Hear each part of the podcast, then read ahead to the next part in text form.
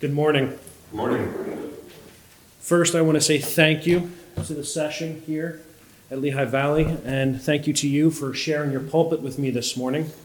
If you'll turn with me to Psalm 120, we will pray and read God's word together.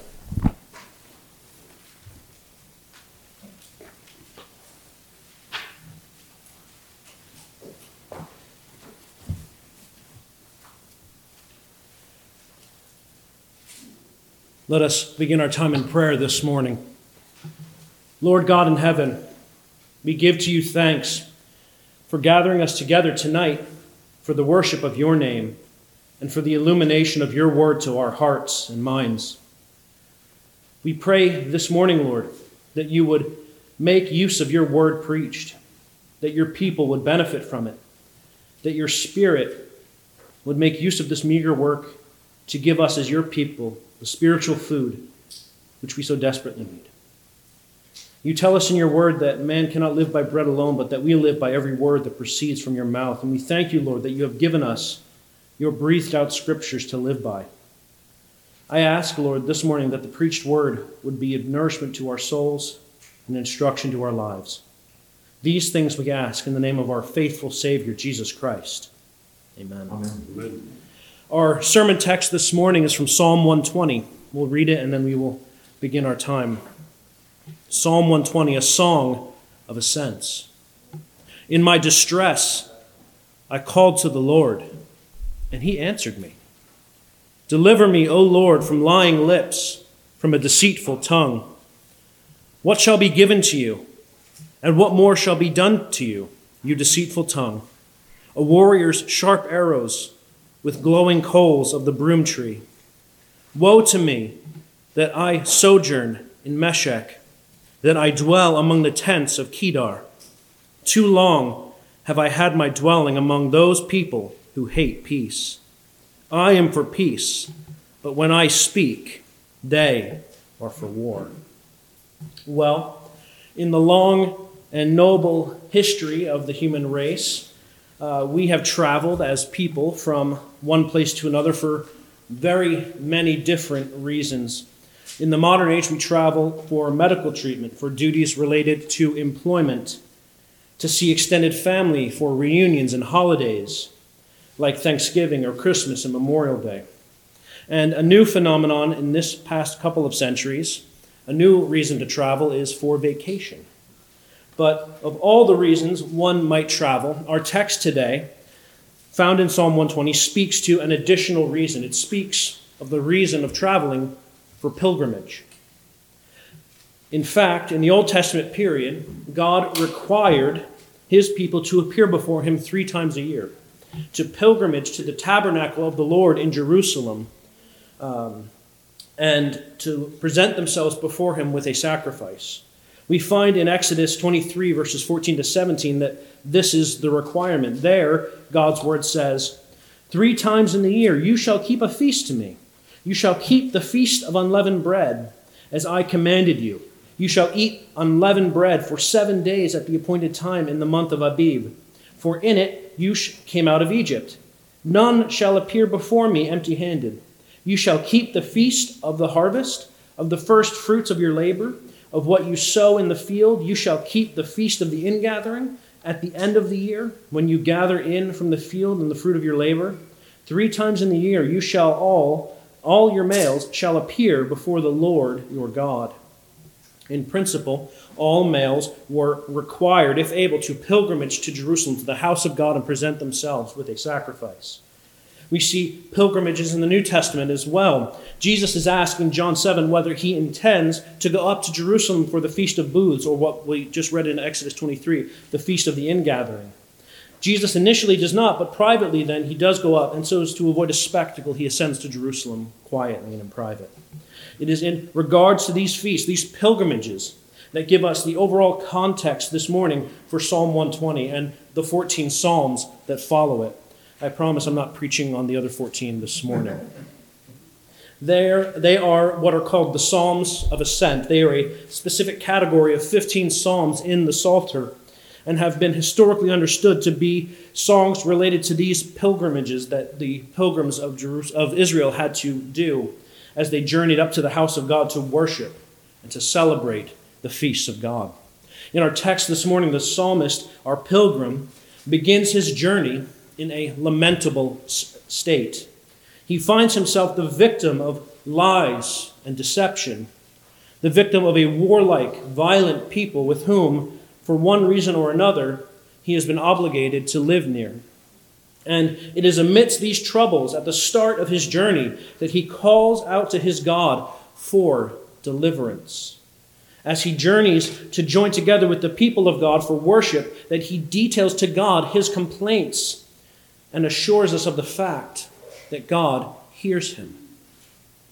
It is a message that is most applicable to the church today as she finds herself living in a fallen world amidst a foreign people, and yet she is sojourning. We are sojourning as God's people toward that heavenly Zion.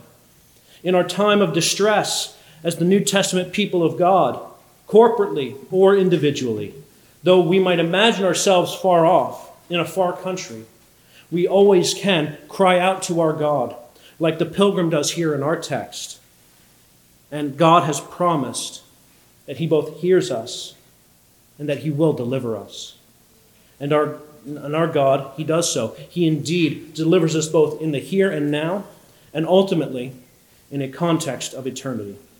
So, beginning with verse 1, the psalmist tells us, A song of ascents. In my distress, I called out to the Lord, and he answered me. Again, this is the first of the 15 Psalms of Ascent, similar to how we who are from Philadelphia would say that if you're going down to the beach, you are going down the shore. In the ancient world, everyone colloquially understood that when one went to Jerusalem, they went up to Jerusalem, they went up to the city of God. Hence, why it's been translated this way as the Psalms of Ascents. That as one is ascending up to the Mount of Jerusalem, up to the house of God, one sings these Psalms of Ascent. And for this first song of ascent, our pilgrim declares to us, In my distress, I cried out to the Lord. Our pilgrim will tell us soon the nature of his distress in a moment, but in the meantime, we ought to reflect on something first. Specifically, the behavior of the pilgrim in his distress. What does he do as he is distressed and overcome? What is his response? He cried unto the Lord, to God, to the God of Israel, who in Psalm 121 tells us neither slumbers nor sleeps. Scripture generally instructs us in our behavior in one of two ways. The first way Scripture instructs us to behave is, uh, is to respond to uh, imperative commands, imperative statements that Scripture give, uh, gives us, what we ought to do, what God commands us to do. Thus says the Lord, Thou shalt not murder, thou shalt not lie. These are explicit imperative commands that we must obey. Or we see another example in the positive in Micah 6 8. The Lord has told you, O man, what is good. What does the Lord require of you? But to do justly, love mercy, and walk humbly with your God. These are imperative commands that God expects from us.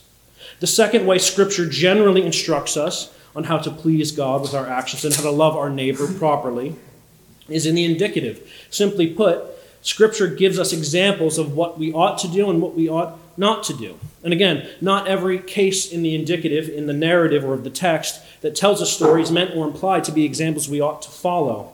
In fact, often the opposite is the case, where Scripture shows us the actions of others with the implications that these are things we ought not to do. The incident with David and Bathsheba and Uriah is a clear case in point to this. However, it is the case here in our text this morning that our pilgrim is demonstrating to us what we ought to do when we likewise are in distress. We are to cry out to our God. Like our pilgrim, when faced with the all too common distresses of this life, we are to cry out to our Lord, to our Savior, Jesus Christ. And here is the part that I find really amazing. Not only does our pilgrim cry out to God, to the God of the universe in his distress, he tells us that after he has cried out, God heard me. My God delivered me. Brothers and sisters, let us not think that our prayers, that our calls, that our cries, that our weeping, our desperate pleas fall on deaf ears. They do not. God, the God who created all things, the Lord who rules high above in the heavens, hears you when you, his people, call out to him. Your prayers travel that far. The Apostle John seeks to encourage us in this in his first epistle when he says, Now this is the confidence that we have in him, that if we ask anything according to his will, he hears us. It is certainly God's will for us, as his flock, as his sheep, the sheep of his pasture, to come to him, our Lord. Our Lord Jesus himself exhorted us to do so. He said, Come to me, all ye who labor and are heavy laden, and I will give you rest. Are you laboring and weighed down by the troubles and trials and upsets of this life, even to the point where it causes you distress? Cry out to God, the God who did not withhold his only Son from death for your own sake. He hears you.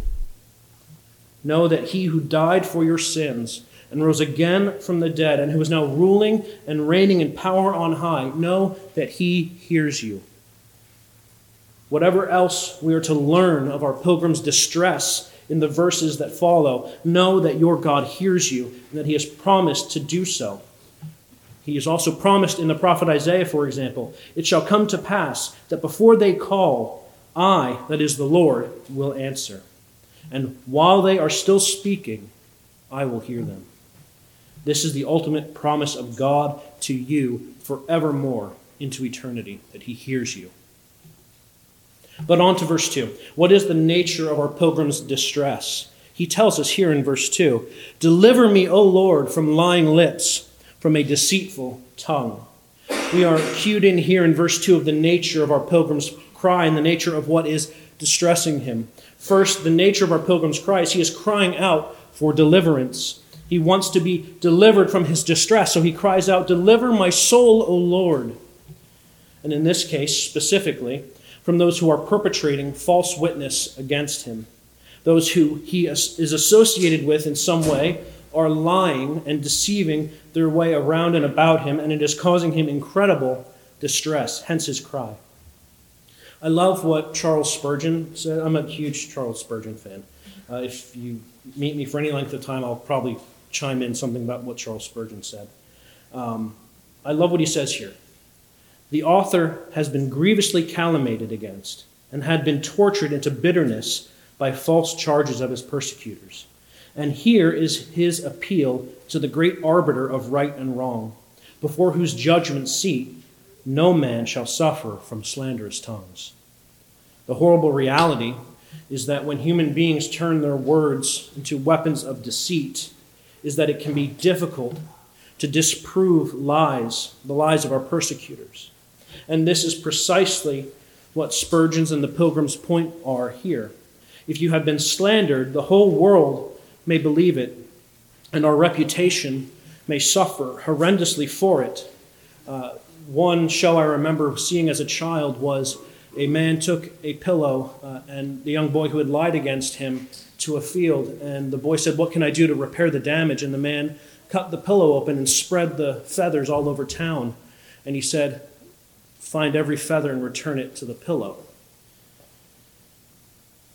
This is how it can feel when we are lied against and calumniated against, and someone distresses us in this way. But I promise you that the God who is over all things, who sees all things, who knows all things, who hears all things, is not himself deceived knowing that this pilgrim's cry out for vindication, for deliverance, and it is right that we cry out to God for such deliverance. God hears us. God hears us. And the psalmist in Psalm 68 reminds us of this. Our God is a God of salvation, and to Jehovah the Lord belong deliverances from death. But God will strike the heads of his enemies, the hairy crown of him who walks in his guilty ways. And again in Psalm 74, yet God is my king from of old who works deeds of deliverance in the midst of the earth. God delivers his people. That is why Jesus came to cleanse us from sin, to set at liberty the captives, to deliver us unto himself as his particular people, to whom he has given the right and the title to be called children of God. God delivers his people. But this begs a little bit of a question.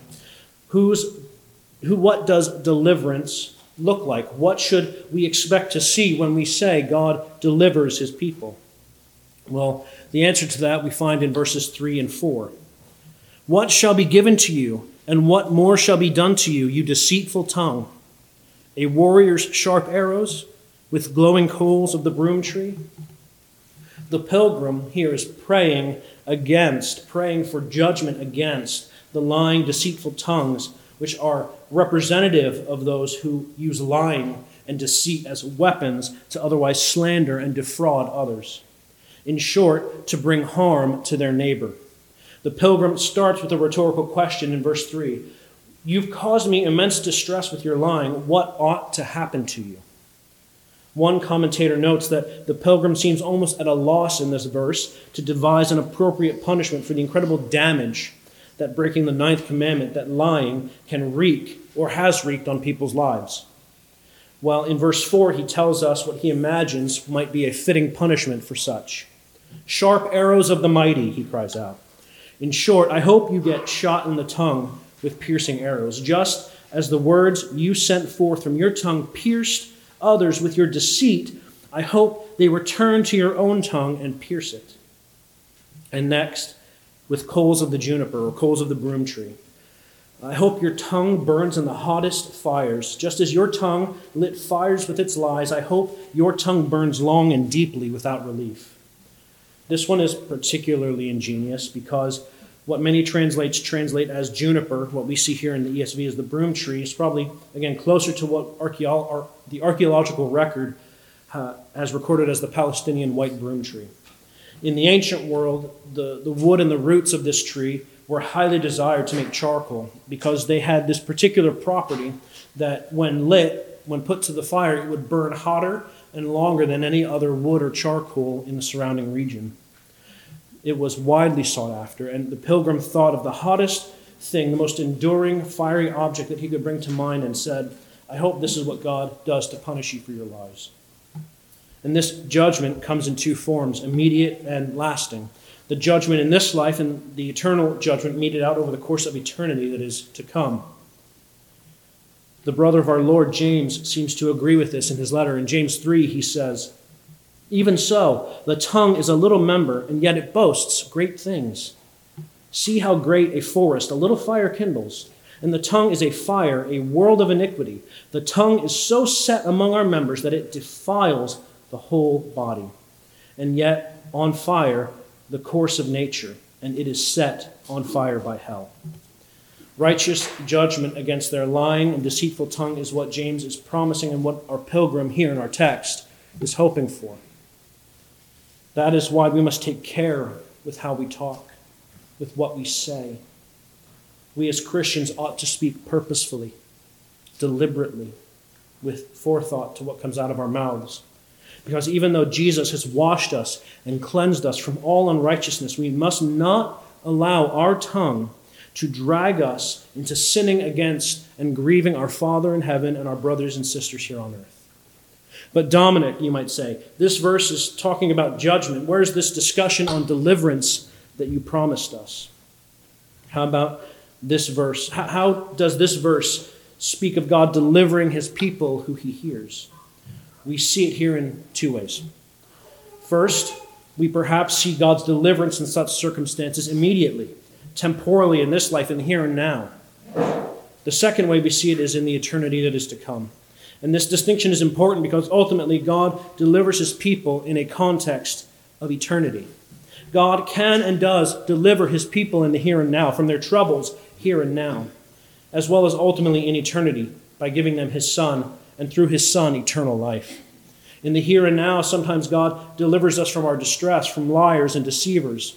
This is certainly part of the Apostle Paul's testimony. In fact, he boasts about this in his second letter to Timothy. There he says, to Timothy. You, however, have followed my teaching, my conduct, my aim in life, my faith, my patience, my life, my steadfastness, my persecutions and sufferings that happened to me at Antioch, at Iconium, and at Lystra, which persecutions I endured, yet from them all, From them all the Lord rescued me. Paul's testimony is that God delivered him, often miraculously, from trials and distresses in this life. And Paul never had any trouble again.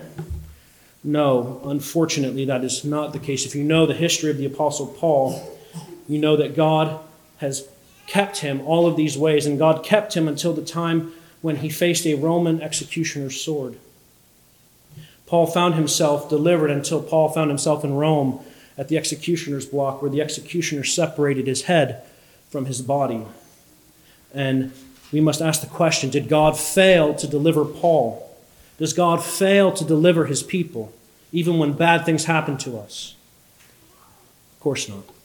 God does not fail to deliver his people. God may have not kept Paul's head from the Roman executioner's sword, but the moment Paul closed his eyes on this earth, the moment he shut his eyes, they were opened by his Savior in eternity, in the presence of our Savior, saying, Well done, good and faithful servant. Enter into the joy of your Lord. And Paul's deliverance to eternity, into heaven with his Savior, was met with the shouts of joy and, and wonder and love from those Paul himself had persecuted in a previous life. Paul, you see, was delivered from the Roman executioner's sword years, perhaps decades before, even on the road to Damascus when the Lord struck him and struck him blind and guided him to salvation by grace through faith at the hands of one Ananias of Antioch. The moment Paul entered into salvation bought for him by Christ, he entered into the eternal life that is promised him, and the Lord delivered Paul forevermore from persecutions and trials and even death. It was only a conveyance that God used to bring Paul from this life into the bosom of his Savior. The same conveyance the Lord will use to ferry us to himself, should he tarry in his coming. So, my dear brothers and sisters, when you cry out to the Lord, know that he hears you. Know that he has already committed to you the hoped for deliverance of eternal life. For God delivers his people ultimately in a context of eternity, and whether things go according to our plans in the here and now, whether God delivers us immediately or eternally from our trials here on earth, allows us to experience hardship of them, to feel the sting and the lack of frustration, of loss, and of withholding. If you know Jesus, you've already been delivered. Winston Churchill, another, I'm another fan of Winston Churchill, uh, at the front end of the Second World War gave a speech to Parliament where he attempted to bolster the fighting spirit of the British people. And in the face of overwhelming circumstances presented by the Nazis across the English Channel, he told the British people that they would have to prove themselves once more suitable to defend our island home, to ride out the storm of war, and to outlive the menace of tyranny, if necessary for years, if necessary, alone. We who live in a state of spiritual war on this earth, confronted by the enemy's attacks on our health, on our prosperity, on our mental and emotional well being, we can often feel as if we are alone, dragging on and on and on. My brothers and sisters, you are not alone. Your God hears you. Your Jesus has already delivered you and given you eternal life. His Holy Spirit dwells with you and in you. He who loved you from the first and from eternity past will bring you through these earthly trials, though they last for weeks, months, years, or decades. His love for you and for your joyous eternity spent with him will last all the longer still. Take comfort in him, my dear friends. So, where does this leave us? In the last several verses, in which we see the mirror experience of the Christian church in this life, we read through verses 5 and 7 here Woe to me that I sojourn in Meshech, that I dwell among the tents of Kedar. Too long have I had my dwelling among those who hate peace. I am for peace, but when I speak, they are for war. Remember that this is a psalm of ascent. The pilgrim shows us where his journey is beginning here, from where he has cried out for deliverance and how far off God has heard him. He says in verse 5 Woe to me that I sojourn in Meshech, that I dwell among the tents of Kedar. The people of Meshech were peoples of modern day Syria and Turkey. And in ancient times, this region was ruled first by the Hittites and then later by the Assyrians, and they were a people who were constantly harassing and oppressing the Israelites, constantly harassing and oppressing the people of God. And the people of Kedar, the Kedarites, are what we would call them uh, modern day Bedouin tribesmen living near Jordan and in Arabia. These were a warlike people, constantly on the move, constantly fighting over the precious little water and grazing area available. And in fact, uh, this was the case even into the 20th century. Uh, Lawrence of Arabia writes about them and their tribalistic style of warfare that he makes use of to fight the Axis in World War I. This is the context our pilgrim finds himself in as he begins this journey toward Israel, toward Jerusalem, toward the holy temple of God, and to the celebration with God's people. He finds himself in the midst of a polytheistic, belligerent, oppressive, pagan people. Incidentally, this is where the church finds herself today. We, as the people of God, are inhabiting a fallen world, inhabited by those who, in active rebellion against our Creator, as such were some of us, but God washed us and cleansed us and saved us by the blood of the Lamb. And now, like our pilgrim who travels for the feasts of God, we as the church are sojourning. We are pilgrimaging together to the eternal heavenly Zion. We are, as we begin our pilgrimage as the church in this life, in this far country, journeying toward our heavenly home. We can relate to our pilgrim in this way in verse 6 Too long have I, have I had my dwelling among those people who hate peace. Our pilgrim is tired, exhausted from having to dwell in the far country among a foreign, violent people amid human sinfulness and depravity. There's a quote from John MacArthur that sums it up here, and I much appreciate it. When people ask me what appeals to me about heaven, it is not the streets of transparent glass or gates made of pearls. It is the absence of sin. I am tired of sin. Likewise, to our pilgrim, we as the church are tired of sin. We are longing to be brought over the Jordan to the habitation of the people of God, away from those who hate peace to the eternal dwelling of God where he dwells with his people. We long for the eternal Pax Dei, the eternal peace of God. We long to hear declared from God's throne, from Revelation Behold, the dwelling place of God is with man. He will dwell with them, and they will be his people, and God himself will be with them as their God. He will wipe away every tear from their eyes, and death shall be no more.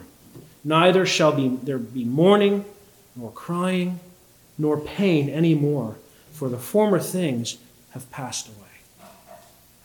It is understandable and expected that we as the church would long for this ultimate deliverance in the midst of suffering from war weariness in this fallen world. This fallen world where we suffer from the attacks of our satanic enemy and in his demonic hosts who lay siege to and assault the church of God day in and day out. Where we are assailed by our own fallen sinful nature and that of our fellow human beings made in the Creator's image, but whose nature is yet depraved and warped by sin. But Paul encourages us to not let us grow weary in doing good, for in due season we will reap if we do not give up. When we grow tired and weary of the distresses of this world, we ought to do as our pilgrim does here. We ought to call out to God in Christ Jesus our Savior and trust in Him that what He is doing on our behalf and what He has done on our behalf is for our good. Believe and hope on what He has said in His Word. And know that what He has given us is His Holy Spirit to dwell richly in us. And this is important for the mission we encounter in verse 7. I am for peace, but when I speak, they are for war. The pilgrim finds himself unable to speak with his bellicose neighbors, threatening violence at the mere presence of his words. And again, this is something that we as the church can relate to because we have a mission. We have a mission to speak peace, the peace of Christ, the salvation of the gospel in this world. Where Christendom can no longer be assumed to be the dominant way of thinking, we still have this mission of speaking peace and speaking the gospel to our neighbors. We are called to speak, we are called to preach the hoped for deliverance of the gospel of salvation. We are called to tell our pagan ungodly, rebellious neighbor to repent of their sins and to be baptized into a saving faith. Because as they are, we were, and our Savior has called upon us to be faithful in the proclamation of his salvation. As the church in this fallen world, we are in a far country, dwelling amidst the peoples of Meshech near the tents of Kedar. And it has so often been, and even now is the case, that when we speak, when we present the gospel of salvation by grace alone, through faith alone, and in the completed work of Christ alone, we are met with violent retort. That when we speak of the peace God offers, the fallen world speaks of war, of rebellion against their Creator. Jesus said that we should expect as much. He said, Remember the word that I said to you. A servant is not greater than his master. If they persecuted me, they will persecute you. If they kept my word, they will also keep yours. But all these things they will do to you on account of my name, because they do not know him who sent me. But that was not the final word. Jesus goes on to say, I have said these things to you, that you may have peace. In the world you will have trouble, but take heart, I have overcome the world. Jesus has overcome the warlike nations of Meshech. He has overcome and crushed the belligerent tribes of the Kedarites. He will deliver you on your pilgrimage safely over the river Jordan to the heavenly Zion. So, this week, as you sojourn through foreign lands, amidst deceits, amidst the falsehoods, the conflicts, the oppressions of this life, on our long pilgrimage toward the, our heavenly home in Zion, cry out to your Lord Jesus. Know that our God delivers and has delivered his people in a context of eternity. And the distress you are encountering now is not the final word. Know that he, your God, has heard you and hears you even now in the deepest distresses of your soul. Know that he has delivered you by his cross and by his Spirit. He has rendered unto you the hoped for deliverance. That hoped for deliverance of eternal life bought by the blood of your Savior, Jesus Christ, applied to you as the declared sons and daughters of God, which can never be snatched away from you. You can never be snatched away from Him. He will deliver you from all your troubles into His own loving arms, where we, as God's people, will dwell and rest for eternity. Amen. Let's pray. Father in heaven, we thank you and we praise you again for this morning. I pray that as we prepare to take the Lord's Supper and go out into the rest of the week, I pray, Lord Jesus, that you would comfort us, that we would trust in you, and that we would cry out for you, knowing that you have delivered us as your people. We ask these things in the name of your Son, Jesus Christ, who reigns forever and ever. Amen. Praise God from whom all blessings